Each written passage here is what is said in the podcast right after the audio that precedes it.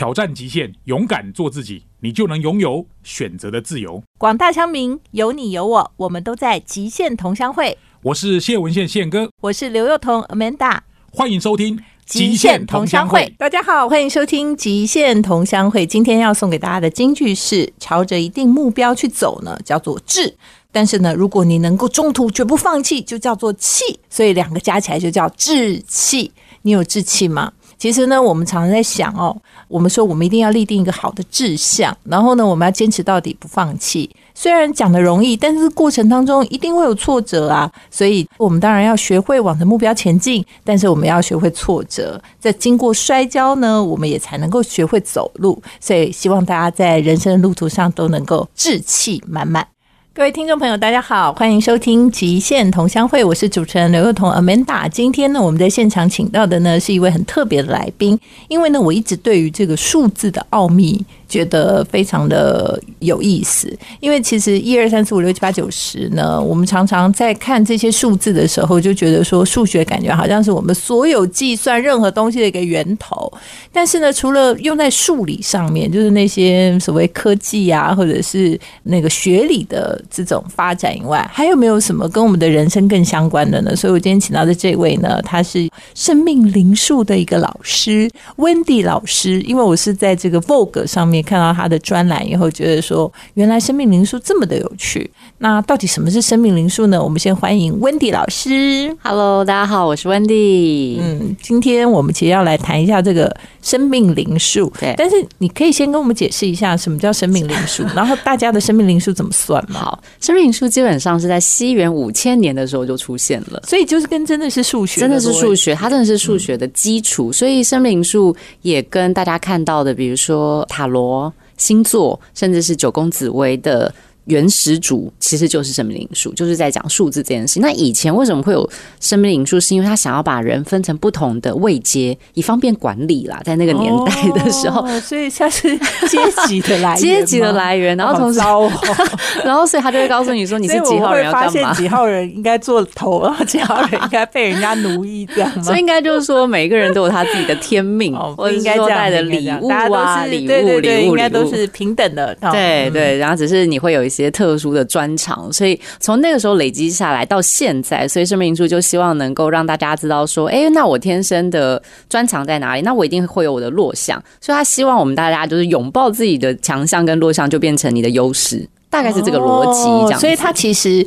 比较多可以应用在的是自己优劣势的判断，对优劣势判断，对自己更了解。嗯，那当你了解自己的时候，你可能对于应付别人或者应付环境就更加的游刃有余。可以这么解释吗？可以。然后或者是你的弱项要找谁来帮你补？哦，就说你可以找一些什么样的团队跟你互补，或者你要找一个什么样的另外一半跟你在一起。没错，没错。那怎么算生命灵数？生命灵数是这样哈，要请大家如果现在正在听的时候，如果你旁边有纸笔或是刚好拿着手机，就请你先帮我做一个动作，写下你的。西元的出生年月日，比如说是一九多少或者两千多少多少，所以西元的出生年月日先帮我写下来。那我就自己以我自己当例子好了，我是一九七九年十月二十九号出生的人，所以我们要把全部的数字加总起来。好，那以我当例子，就是一加上九。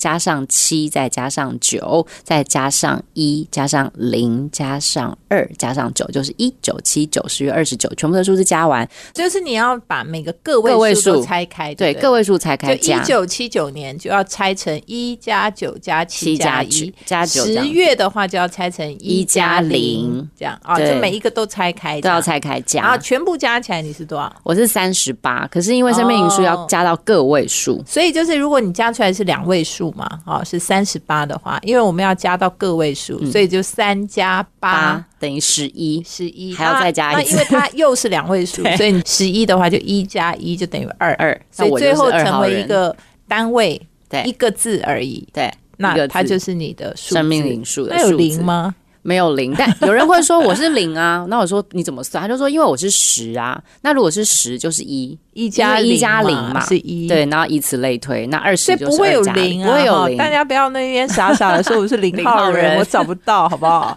就是一定是一到九，对哈，一定是一到，九。好，就比如说随便举例，你是一九五八年哈，很老哎、如果不要这样哈，一九八八年好哈，一九八八年一九八八年，那你就是一加九等于十，十加八十八，然后十八加八二十六，这样哈好。再加二十六呢？你是一月一号好了，嗯嗯啊啊，不要来，这样你可能会不晓得。十二月呃十五号好了哈，刚刚我们讲说是26二十六，那十二月的话就是加一，再二十加七，对，然后再加二，二十九然后呢十五号，所以再加一，就是三十，然后五。就是再加五，35对，三十五。对那三十五是两位数嘛？然后你就是三加五就等于八八，所以你就是八号人。没错这样会算了吗？今天我们把这个生命灵数用的这么广泛，那我们对于我们人生到底有什么样子比较重要的关联性呢？所以今天我们特别要叫温迪老师跟我们来谈一谈生命灵数跟人际关系。对因为我觉得人际关系就是好的话让你上天堂，人际关系不好的话让你下地狱，每天如活同在地狱当中，对不对？因为你出门就是要跟别人相处对，嗯有互相的关系嘛，哈，所以到底你加完了以后，自己是几号人几号人的时候，你在今年，也就二零二二年，好，或者说你的人生当中，你要怎么样去掌握自己在人际关系上面，你有什么天缺的地方，啊，你什么优势的地方，这个东西呢，就会让你了解了以后，可以自己截长补短，对不对？没错，对，好，所以就是这个生命灵数的一到九号人，我们待会儿要给大家做人际关系的建议。我们待会儿回来。欢迎回到极限同乡会，我是主持人刘幼彤。那极限同乡会呢，是在这个 FM 九六点七环宇广播电台，每周五的晚上七点到八点陪伴大家。但是在隔周五的早上呢，我们还重播，大家也可以在 Podcast 上面呢搜寻这个极限同乡会，也欢迎大家加入我们的粉丝团哦。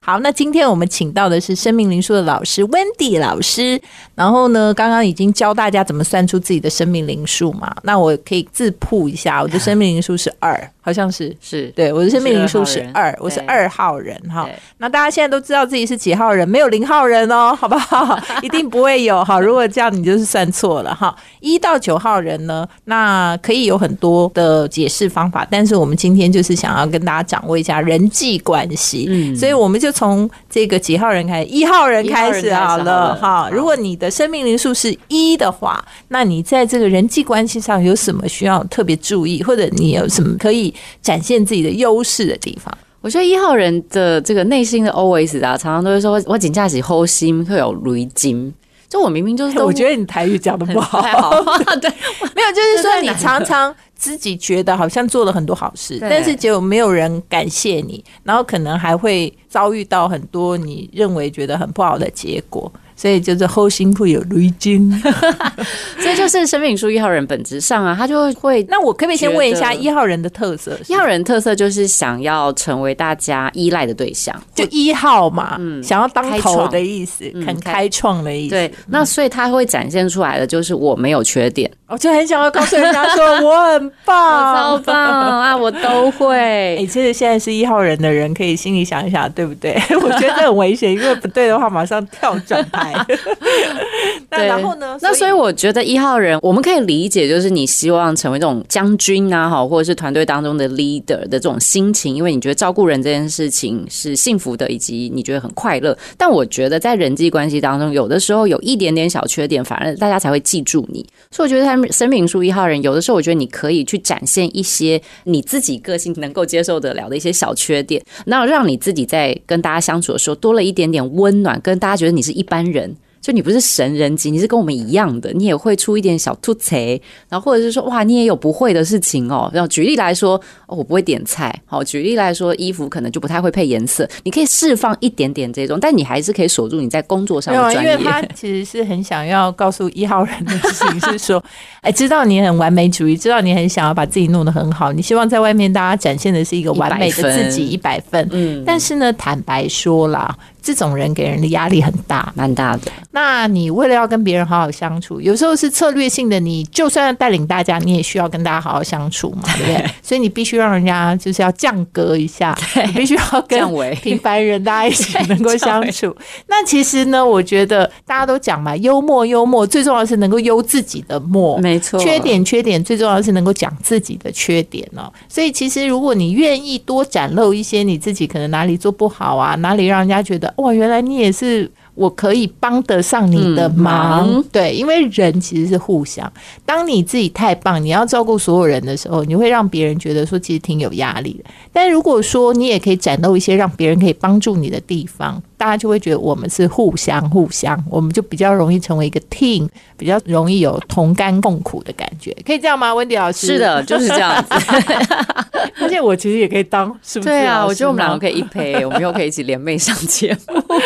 好，那接下来就谈到我喽，我就是生命灵数二的代表，请讲一下二有什么特色？我觉得二号人的特色是这样哦，他们就是在能力范围之内，他基本上不太会说不。就尽量，我会尽我最大的能力去试试看。但但是你知道，人有的时候还是会有极限嘛，那也是会累。所以我觉得二号人有的时候就会瞬间的跟自己生了一些闷气，或者是瞬间不爽。那那个不爽是因为他真的也觉得说，我真的努力很久，我已经为你想了那么久，怎么？你们没感觉到吗？但是有时候发完脾气之后，他可能会觉得啊，算了啦，没事了，好像也没那么严重。所以我觉得二号人某一个程度来说，他们其实是一个我自己觉得蛮像太极的个性，就是有阴有柔，就是他们也硬得起来，但是他们也像水一般的可以融合很多的事情。但取决于整件事情当中有没有人能够知道他们在中间牺牲了多少，或者是付出了多少。讲的就好像一副我就很没有办法被人了解的感觉，但其实蛮准的耶。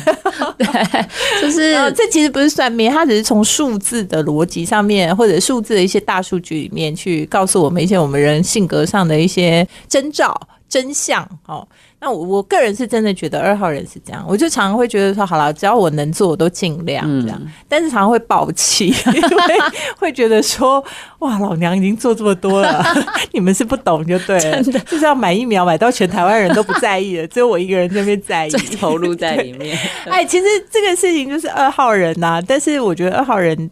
不知道我自己就夸奖我自己，觉得二号人其实是一个蛮好相处的人。虽然大家可能外界没有这样想，是二号人，我觉得怎么样？那你觉得我们的人际关系该做一些什么调整？我反而觉得，大家有没有发现，如果你身边有二号人，你会发现，如果他开始坚持一点点他的相信，或者是呢，他开始告诉你说，我觉得整件事情是一定要这样做的时候，其实你会开始尊重他。然后同时间，你会开始愿意保护那个二号人，因为你知道他们其实的柔弱这件事情是要靠别人的体谅来去支持的。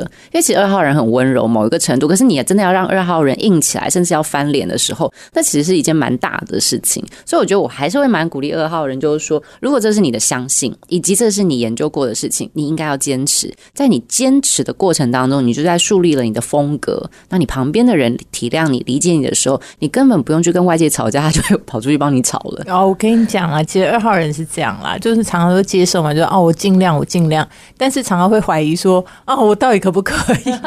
所以坦白讲啊，如果你们大家想要去驱使二号人帮你们做事的话，你就只要一直不断的告诉他说，你可以，你可以，我相信你可以，你一定可以做得到。然后那个二号人就往前冲抛头颅洒热血。我觉得我真的很糟糕哎。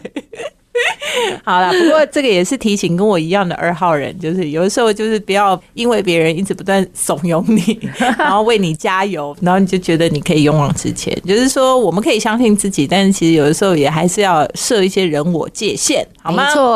好，接下来我们要讲的生命灵数三号人呢，他的三号人的特色是这样，就非常的灵活，然后很像小孩子一般的会讨你欢心啊，然后什么事情在他的眼中看来都觉得 OK 啊，试试看啦，没关系啊，试了才知道。对，但是有的时候就会让人家觉得有点不可信赖。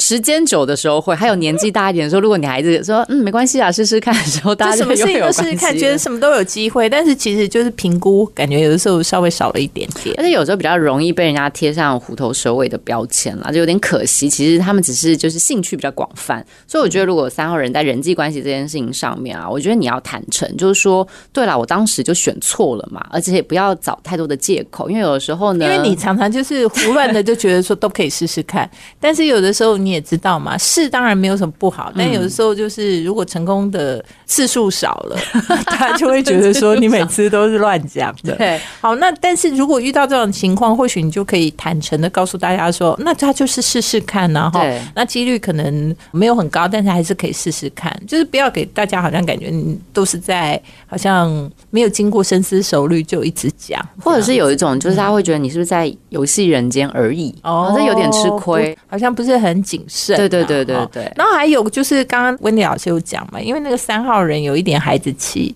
所以他其实有的时候讲话 不是让人家觉得很动听，那么舒服。对，因为他就是有点白目，坦白讲，哎，我们应该就直接讲三号人就是有点白目，就天哪，淡薄啊，所以你给他们的忠告是什么？我觉得就是淘气这件事情要用对地方，甚至是有时候你们自以为的幽默哈，有时候会别人会让别人真的觉得不太舒服，所以我会觉得就是要收起一点挖苦的这种特质，就好好讲话了，真的好好讲话，好好讲话，多一点坦诚以对。好，那接下来我们就要看一下生命灵数的四号人对于他人际关系或者四号人特色。四号人，这我觉得他就是典型的公务人员特质，哎，他就是每一天或是每一季或是每一年都会帮自己设定目标，然后每件事情就问自己，嗯，那要怎么做？SOP 是什么？一二三四五六七八九十应该怎么做？这样。哇，那你生命中有有四号人，那你就全部交给他规划就其实某一个程度是，而且他们是快乐的。哦，他们很喜欢规划，因为那个对他来说，他可以掌控细节嘛，然后他就可以避免风险。哦，对，管理这件事情其实对他们蛮好的，但我觉得有的时候生命出四号人会给别人的压力是跟一号有点不一样，一号是直接这种强势的逼迫你，他不是，他是用细节来逼你，哎，你做了吗？倒数喽！你这个有做到那里吗？对呀，这好像还差一点哦。我们不是讨论好了吗？这件事情应该不用我再提醒你了吧？这种的，那你要大家帮隔壁的人算一下，你的同事有没有四号人？你的老板是不是四号人？就是啊，那你应该哎，那我知道，那应该找那个就是，我觉得秘书要找四号人。对，就是你如果能够找一些帮手是四号人，对不对？比较核心幕僚一定要有四号人。但是如果你的老板是四号人，我觉得可以离职，没有开玩笑。那你给四号人本身的建议是什么？如果他想要和谐一下他的人际关系，我觉得四号人有的时候啊，他们会因为自己说出来的话，就是已经开了头了，但就算他觉得好像要调，他都不知道怎么做，因为他已经跟人家讲了，就是每天不断的用一些细节逼迫人家，对，然后又不知道如何收回。对，所以我觉得适当的调整啊，就是说，哎，我发现这件事情应该要这样调，哎，那你再重新制定一个新的 SOP 嘛？还是有 SOP，你再制一个新的？哦，就是说你不要。钻进死胡同里啦，然后不要搞到就是跟对方还一直不断的在钻牛角尖这样，那其实会让人家觉得很痛苦。没错，没错，没错。哎呦，这个我觉得生命灵数不知道大家听到这里觉得准不准啊，或者是说有没有参考的价值啊？不过因为后面还有五种人，对，我们要稍微休息一下。欢迎收听《极限同乡会》，我是主持人刘若彤 Amanda。今天我们请到的是生命灵数的专栏作家哦，Wendy 老师来跟我们谈一下生命灵数，你可以影响。或者怎么样的去改善啊，维持自己的人际关系。我们刚刚谈到的是生命灵数一号到四号，那重新呢跟大家稍微解释一下生命灵数怎么算呢？就是拿出你的那个西元出生年月日，好不好？就比如说一九六零年好了，就一加九加六加零，那这样是十六。好，然后呢一月五号啊，十六加一。啊，就是十七，那五号就加五，好，如果是十五号，就是又加一又加五，这样哈。然后呢，加出来的数字，比如说假设是二十三好了啊，那你就要二再加三，就变成五号，好不好？好，所以呢，这个号数只有一到九。好，没有零，好不好？因为如果加出来的数字是十的话，它其实是一加零就是一号人，不会有加起来零号人的人，好吗？你是宇宙人才会是零号人。好，好，那刚刚我们谈了生命灵数一到四号，我们接下来谈一下，那生命灵数如果算出来是五号人的话，五号人的特色是什么？我觉得五号人特色，他就是一个自由的灵魂。没有人能够限制他，只有他来限制世界。真的完了，交了这种男女朋友很惨。但五号人在爱情很专情啦，他的那个自由是对外面，他对但是有的人不喜欢跟这样性格的人在一对起。，所以五号人通常是他要自己去追，哦，嗯就你如果要遇到五号人，然后想要跟他在一起的话，要要欲欲擒擒故纵哦，因为他想要自己去追，他不想要被人家就是好像被限制，因为你追他就有一点被限制的感觉，好像我必须要听从你的想法跟你在一起，是被你喜欢，所以我跟你在一起，是我喜欢你，对，所以你要欲擒故纵，以后让他来追你，哇，难度有点有点高哈。哦，真的喜欢五号的人的人不知道该怎么办，现在应该很忐忑。但其实蛮多所谓的拥有表演能力的啦，哈，或者是在舞台上啊，或是这种艺人，蛮多都是五号人，因为他们的表达能力很好，哦魅力也很大嗯，魅力很有魅力，哎那糟糕，那就很多人喜欢 五号人就。校花校草型的那种。啊，校花校草型的五号人，几乎真那要怎么样让校花校草来追自己呢？真的哇！不会不会，校花校草他心中有自己的一个判断的逻辑，而且如果你发现生命树五号人啊，他就是愿意开始跟你分享一些事情的时候，其实就是代表他在跟你示弱，他真的对你有兴趣。所以生命树五号人，我觉得啦哈，如果在人际关系或是在同事圈啊，或者是朋友圈当中，你可以真的分享自己的一些小小的见解，但借鉴完之后呢，你必须开放你的心态去跟人家交流，因为五号人有时候是讲完就关起门我就走了。他 说。我我来告诉大家 我的想法是。法是，对。然后这样讲完以后再也不听别人。就，不听了，他只要多一个动作听一下，嗯。交流一下。就是其实大家真的是蛮喜欢听你讲的啦，因对为你是校花校草级的嘛，然后是闪闪发亮级的嘛，对对对。哦，但是重点是你讲完了以后，可能要跟大家稍微交流一下，就开放你的心胸，听一下别人的听一下别人的想法。想法。有时候你中间可能会有一些新的收获，啊，对这就是给五号人的建议哈呃。有没有很简单好？羡慕五号人哦，感觉天之骄子，只要听就好了只。要听就好，只要听就好好，。那如果他生命灵数是六号人，六号人的特色，六号人的特色是他的人生的大目标是希望能够让他自己还有周围的人都感受到被爱的感觉，所以他真的很温暖。六号人蛮温暖的，哇，大家可能会很想要找一个六号的另一半，真的。而且六号人愿意先主动表现爱给你。然后就是他愿意，哦比如说照顾你啊人，对对对。嗯。然后看到你需要，他就会，你也不用讲，他就主动就出发了，就先啊比如说帮你倒个水，或者是哎关一下冷气，贴心啦，很贴心啦，很暖，很很贴暖，心的。对。哦，所以六号就贴心暖，男女对。对。但是好啦，有的时候呢，你的优势也会成为你的劣势，因为你每一个人都这么好，那别人就会觉得说你是真的还假的，哦，就是你没有，你也没有分别啊差别，对啊，无差别之爱。就无差别的暖。那六号人现在有没有觉得自己很闷啊？我原来对大家这么都一样好也不行原，来原来对大家好也是个错。对，但哦我的天哪，我的天六号是不是对啊，好委屈哦有一。点小委屈，所以在人际关系上，其实真的是蛮难的一个课题。所以我觉得六号人要有一点点的，就是要分一些 layer，就哪一层人怎么样，就是说你要亲疏远近啊，对亲疏远近就是对自己特别重视的人，嗯你要能够多善用你这样的暖性。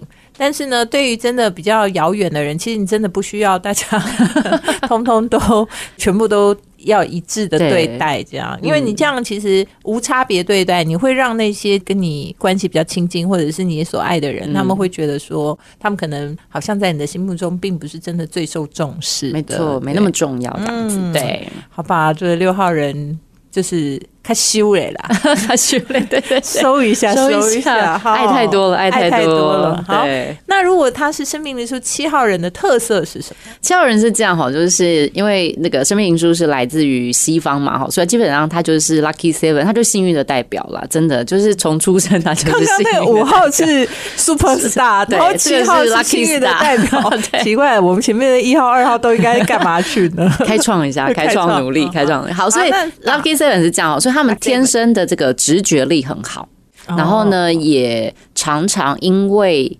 觉得很多的事情怪怪的，所以你会发现，有时候七号人常常用一种质疑的态度，是真的吗？一定是这样吗？没有别的做法吗？他直觉很他直觉蛮准的。那加上他们也蛮认真加聪明，普遍来说蛮聪明的。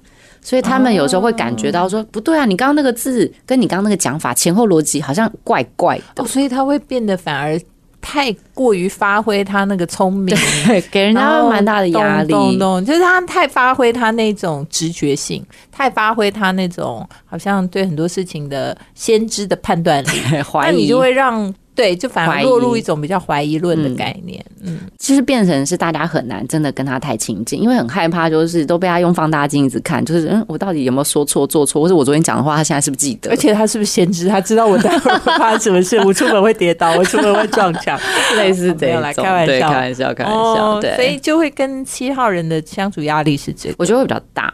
所以我觉得，如果就是生命书七号人，你在人际关系的时候，我觉得你们真的要主动邀请别人进到你的世界，要不然其实真的大家蛮难懂。就是你其实要把你看到的、知道的、想到的或者意识到的，嗯，然后多跟别人分享啊。因为如果别人不知道你到底在想些什么啊想些什么，或者你感知到的是什么，嗯那大家就会只会觉得说你就是一直不断的提出很多怀疑或者很多担心好了，担心，还有很多问题，嗯然后就让大家觉得无所适从。因为有的时候有提醒是很好的，可是很多的事情如果没有解方，没有意义，在团队里面，对，对不对就是你一直讲一直讲，就会觉得说你到底讲这些有什么用呢？你又还是要做啊。对啊，那你好啦，就知知道说走到前面可能会掉下去，那现在是不走嘛？对类似这种 状对态，，然后就觉得这样人很烦，对不对？所以就是建议七号人，我觉得要。分享一下你的担心是什么，然后最好的状态给一下解方，或者大家一起讨论。对，就就是你要把你真正的后面的想法讲出来，你不要只讲那个前面的说会掉下去，那大家就一直讲那好啊啦，会掉下去会掉下去，那怎么办嘛？对对对，没错。好了，，七号人听懂了吗？嗯，好。那接下来，如果生命灵数刚好加起来是一个八的数字的话，那它的特色是什么？好，生命数八号人基本上他就是在生命数一到九号人当中的财富代表，因为八就发啊发发，哎，我觉得是怎样，就是古今中外 中外全部一起用，只要是八都很好，就对。而且大家有没有发现，八如果倒下来，它是一个无无限限的符号对，所以生命灵数八号人某一个程度来说，只要他想，他愿意去执行，通常都会成功。哦，所以它有无限想象空间的逻辑。他会找到各式各样的方法去达到他的目标。哦，他很努力，非常努力啦，应该这样讲，很努力。哎、我发现数字很多都蛮努力的哎，人本来就应该要努力，不是吗？因为我现在想说，大家很多人都是要躺平啊，哦，所以大家只是讲讲而已，你说一其实内心都很努力，就对？前一阵不是流行我就是烂这个主意，天啊，不是不是不行不行，我觉得大家要善用自己的特质啊。所以生命数八号人某一个程度，他们自己也是会逼迫自己，就自己会定 KPI 的那一种，冲啊，自己给自己目标，给自己目标，然后前进。那个目标，因为它会伴随，比如说社会地位会变高嘛，或者是金钱财富会变高，他就更努力了。哦，他是可以被这种东西激发的，启动对，启启动的，对对不对那八号人如果他是这样特质的，那他在人际关系里头会不会有什么问题？因为他们会让人家觉得就是功利主义过强，所以我会觉得他要展现的是分享自己在整件事情当中可能可以共同的利益或利润是什么。哦，就是你不要让人家觉得你做的事情都是为自自己。哦，我跟你讲，这人家讲的有句话，就是财聚人散，财散人聚。对这个大家要想一想，就是你自己拥有所有的好处，其实大家不会想要跟你在一起。你一定要把好处分享给所有人，大家共好，大家才能够在一起。这个嗯真的是人性的必然。对，好吗？嗯，好，那最后我们还有一个压轴的，就是生命灵数九号人。在这个进入九号人之前呢，我们要送大家一首歌曲。我觉得其实人生呢，如果永远都唯唯诺诺，刚刚我们讲嘛，你就说啊，我要躺平啊，我什么事都不做啊。但坦白讲，会不会觉得有一点点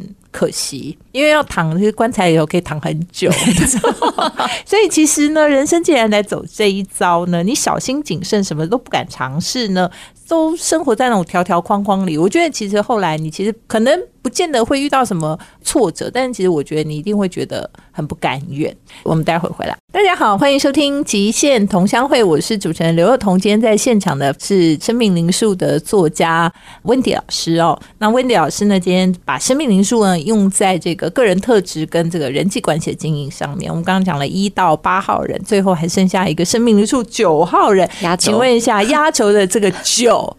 九感觉很大，很大，对，天九哎、哦真的请问一下它的特色是？它的特色就是他希望世界和平。这大爱型的，然后他们对于那种真的真的对于猫猫狗狗啦，然后自然环境的维护，甚至是不是每个人都能够吃饱这件事情，他们蛮在意的。就是自己好，别人也要好。哦，嗯，大爱型的，真的是想分享，欸对对对。哇，那九号人如果他是这样特质的人的话，他人际关系经营上会不会有什么问题？我觉得他会比较压抑自己的性格，因为他希望所有的人都好，那也不好意思讲，对，大家好，好，那我没关系，狗好，猫好，植物好，对，但我不好。没关系，他就会觉得没关系，我后面一点，因为看到你们哦好，我就可以一直忍。但我会觉得是这样，就是说，在这个忍耐的过程，朋友会觉得你没有把我当朋友，因为我们也是会看到你的压抑，甚至你会做错一些决定，因为你在要别人好的时候，你就要牺牲自己嘛。可是每一个牺牲不见得都是正确的，可是九号人有时候都不太听，他说啊没关系啊，或者是说没有没有不是这样。哦，所以大家会觉得说，好吧，既然你要一意孤行，我们就离你而去好，真的会，而且有时候大家会觉得再也不劝你了。就你想怎样怎样好了。你想要去跳火圈也是跳火圈，你想要去跳崖、跳海，通通都好，反正就是绝食抗议都可以，随便你，对不对？就是对，所以我觉得就是九号人爱护世界很好，可是要爱护世界之前，要先爱护自己。所以你还是要开放一些让你自己变好啊，或者是我觉得可以休息一下下的机会。然后朋友要照顾你的时候，你就让人家照顾一下嘛。哦，对啊，不要就不是啦，而且就是说你的初衷要不让人理解，嗯不，然人家会觉得说，反正你都想要牺牲到底了，那我有什么好拦阻的呢？对对，大概就是这个逻辑吧。对对对，哦，不晓得这个九号人听了心里到底什么感想？想说我这么我这么我为人人了，但是为什么没有人人为我？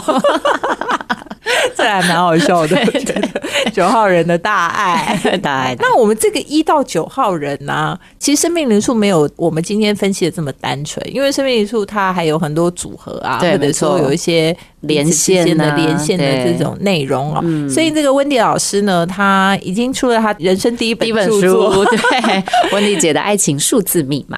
这本书是用生命数一到九号人乘上十二个星座，所以哦九乘以十二，我们写了一百零八种的爱情特质。哦，所以你看，其实就是说，如果说只有一到九号，可能大家会觉得说这个九号不准，对分类有点太少了。对，嗯那如果九乘以十二的话，就一百零八种。嗯那当然，这里面还有很多内容了哈，嗯因为我们没有办法马上在这个节目里一一帮大家详述哦。但是我觉得，除了在讲这个爱情观以外，它其实也把生命灵数的刚刚我们讲这个数字的特质的人，他的基本性格啊什么做了一些剖析。大家如果觉得说，哇，这个数字的奥秘竟然在我人格的养成上或者对自我了解上有帮助的话，那欢迎大家呢可以去书店或者上网去搜寻温蒂姐的爱情数字密码，九个生命灵数乘以十二个星座特质，你就会产生一百零八种可能性的一种人格。那不管你是想要爱人还是被人爱，我觉得其实多了解自己，多了解别人，可能都有很好的收获、没错那你出书的感想是什么？很兴奋，但写的好痛苦，觉得很痛苦 痛苦对对哦对 OK OK，对那有趣吗？蛮有趣的。因为发现说哇，原来每一个人在爱情当中是这么的可爱，只是他没有用对方法，就让人家变得很可恶。所以可爱跟可恶只有一线一线之间好，太好了！今天非常谢谢温迪老师来到我们的节目里面呢，也希望温迪姐的爱情数字密码可以大卖，好吗？谢谢大家，谢谢大家。欢迎来到极限观点。我今天请到生命灵数老师呢，为我们解析了呃你是什么样的生命灵数，然后你是几号人，然后你可能有什么样的特质，然后最重要，其实为什么要相对于人际关系呢？我觉得其实人际关系大概是我们人生当中最苦恼的事情，因为我们大概就是从小开始去讨论我们跟父母的关系，然后跟亲人的关系，然后到职场的关系，然后甚至后来到子女，到很多其他的这些对象。所以我一直觉得说，我们如果能好好的处理人际关系，我们其实生活中一大部分的困扰都会解决。但是呢，其实人际关系处理不好，有的时候我觉得是我们不够了解自己，因为我们常常会自己觉得好像一定不能做的事或一定能做的事，但是其实这些事情有可能都跟别人的点是有互相违背的。那今天呢，希望这个生命灵数呢解析的人际关系有助于大家对自己有更进一步的认识跟了解。我们极限同乡会下个礼拜见。